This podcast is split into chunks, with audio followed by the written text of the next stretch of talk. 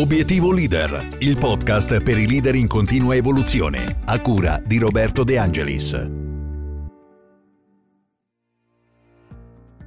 Ti è mai capitata la sensazione di aver parlato tanto, ma al contrario aver lasciato poco al tuo interlocutore?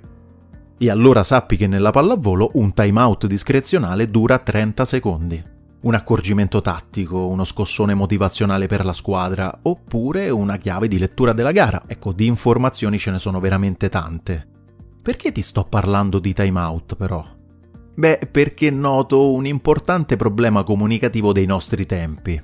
L'incapacità di andare dritti al punto senza troppi giri di parole, senza essere prolissi.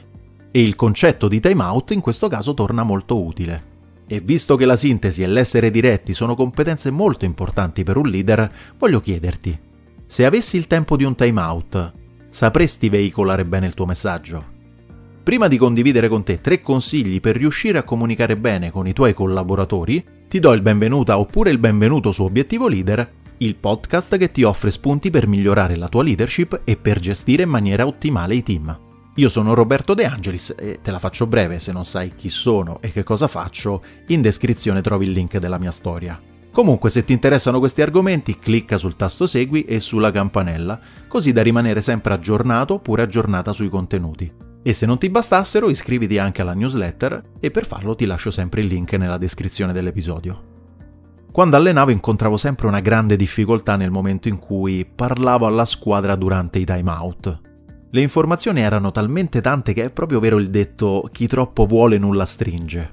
È meglio sottolineare la mancanza di attenzione generale oppure è più utile prendere un giocatore in disparte e metterlo nuovamente in moto lavorando sulla sua motivazione? Insomma, pensavo, pensavo, pensavo e alla fine, al termine di ogni time out, ero sempre lì che mi chiedevo, certo se avessi detto questa cosa sarebbe stato meglio. Quella situazione però, devo essere sincero, mi ha stimolato molto a lavorare su una comunicazione più incisiva, dritta al punto, che potesse toccare le corde giuste.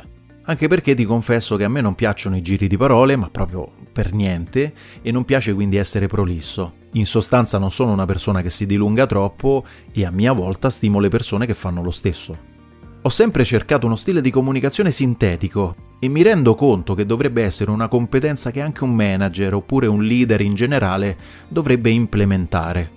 Oggi siamo sempre più distratti e dedichiamo poco tempo e poca qualità all'ascolto.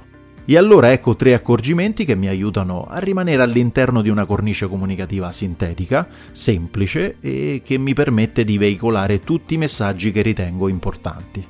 Dunque il primo passaggio è individuare la o le priorità, ossia la domanda da farsi è di tutte le cose che voglio dire, quale percentuale ecco, ha un'importanza strategica e genera valore? Detta utilizzando la legge di Pareto, ecco, qual è quel 20% di informazioni che se condivisa con l'altra persona determina l'80% del valore di questa comunicazione? Te la sei mai fatta questa domanda prima di parlare?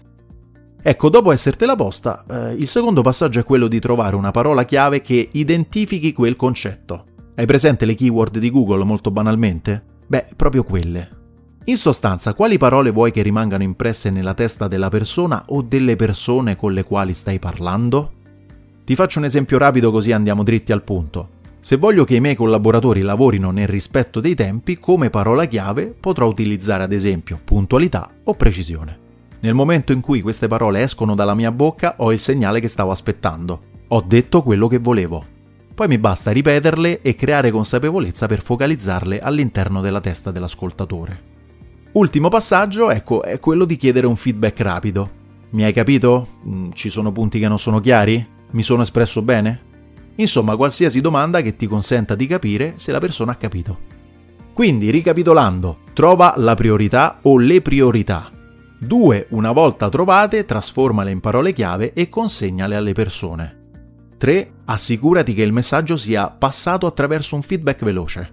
Ecco, sono sicuro che questa sequenza migliorerà, ma in maniera proprio istantanea, la qualità della tua comunicazione, la qualità della comprensione e non da ultimo le performance generali.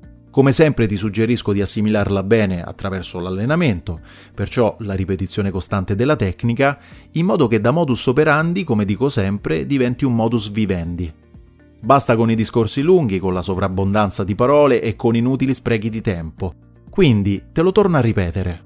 Adesso, se avessi il tempo di un time out, sapresti veicolare bene il tuo messaggio? Fammelo sapere, ormai lo sai, sono curioso, scrivendomi su LinkedIn oppure all'indirizzo di posta elettronica che trovi nelle note dell'episodio. Come sempre a questo punto grazie dell'ascolto e non mi rimane altro che augurarti una buona leadership.